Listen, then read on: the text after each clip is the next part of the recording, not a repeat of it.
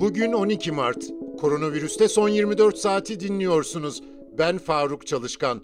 Türkiye'de son güncellemeye göre bir günde 146.386 COVID-19 testi yapıldı. 14.046 kişinin testi pozitif. 63 kişi yaşamını yitirdi. Yeni hasta sayısı 821. Mevcut ağır hasta sayısı 1310. Dün yeni tip koronavirüsün bir küresel salgın olduğunun resmen ilan edilmesinin birinci yıl dönümüydü.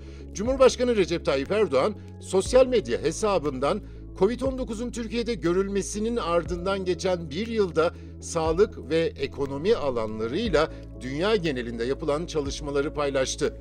Paylaşımında 18 ayrı aşı çalışmasının Türkiye'yi bu alanda dünyadaki sayılı ülkelerden biri haline getirdiğini belirten Erdoğan, çok kısa sürede 10 milyonun üzerinde aşı uygulaması gerçekleştirdik ifadesini kullandı.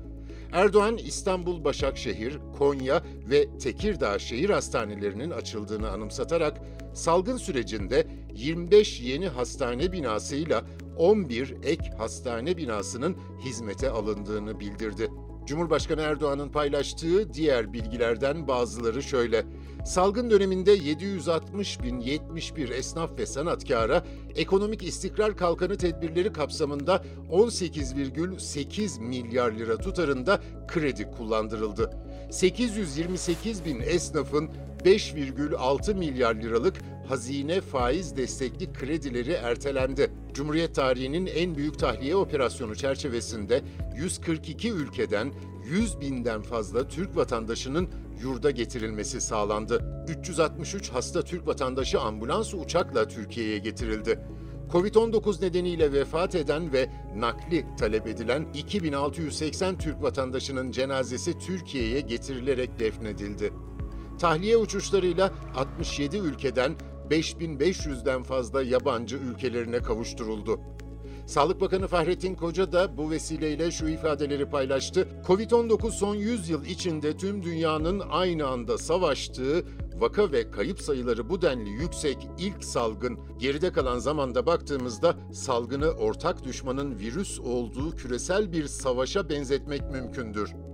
Aşı konusuna değinen Koca, dünyada kullanımda olan 7 ayrı COVID-19 aşısı olduğunu belirtti. Koca büyük bir yarış bulunan aşı tedarikinde Türkiye'nin en hızlı davranan ülkelerden biri olduğunun altını çizdi. Türkiye'nin aşı performansı da dahil olmak üzere küresel salgının bir yılında yaşananları bu haftaki Mahreç Dünya podcastında konuştuk. Bilginiz olsun. Son olarak yurt dışından bir haber. Amerika Birleşik Devletleri Başkanı Joe Biden tüm eyaletlere 1 Mayıs'a kadar 18 yaş üzeri herkesin yeni tip koronavirüs aşısı hakkının tanımlanması ve aşı olmak için sıraya alınması talimatı verdiğini açıkladı. Başkan Biden, ABD'nin bağımsızlık günü olan 4 Temmuz'da kısmi açılmayı gerçekleştirmeyi hedeflediklerini kaydetti. Dünyada bugüne dek COVID-19 teşhisi alanların sayısı 119 milyon 189 bin.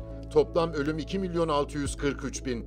Bugünlük bu kadar. Bizi hangi mecrada dinliyorsanız lütfen abone olmayı unutmayın. Hoşçakalın.